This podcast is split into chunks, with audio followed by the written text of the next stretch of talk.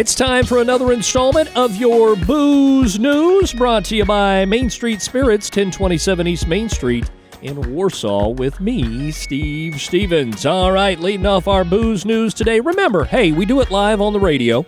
Uh, just past noon on Rock 1049 FM on Fridays. But if you happen to miss it, go download the podcast and then you can listen to it whenever you feel like.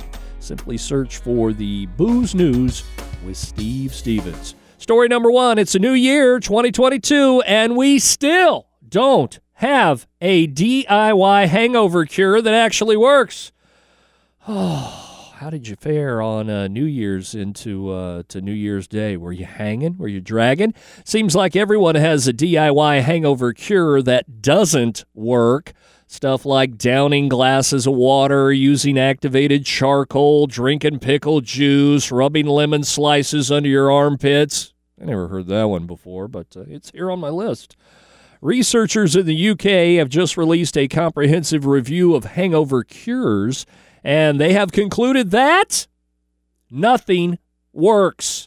So, yeah, it's 2022, and science has failed to deliver anything for the hangover cure. The review included clinical trials on dozens of supposed remedies, including red ginseng, probiotics, artichoke extract, and pear juice. Nothing helped, at least not consistently.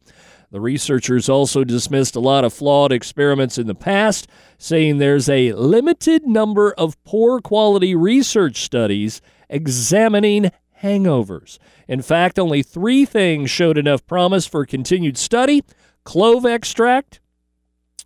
Am I gonna? I'm gonna say this wrong. I already know it. Tolfenamic acid. Tol tolfenamic acid, which is a painkiller apparently available in the UK, and vitamin B. They say vitamin B specifically. They tested a synthetic version of vitamin B6. All supposedly may help with a hangover. And now there's going to be alcoholic fresca. It's the soda that grandma always has in her fridge, but that's about to change. Grandma's going to be getting tipsy. Coca Cola makes fresca, and they've just announced that they're going to start producing an alcoholic version later this year. It'll be called Fresca Mixed, and the flavors will be inspired by recipes created by Fresca fans worldwide. It's unclear what the alcohol content will be.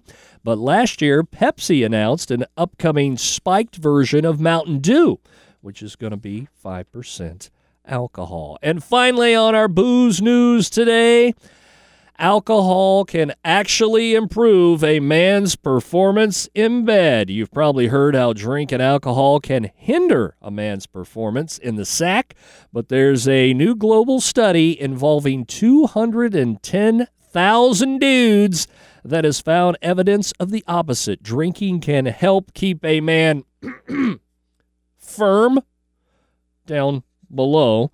Experts say a drink raises your nitric oxide levels, which widens blood vessels and improves circulation. That's crucial for a solid performance, fellas. Moderate drinkers had an 18% lower risk of impotence.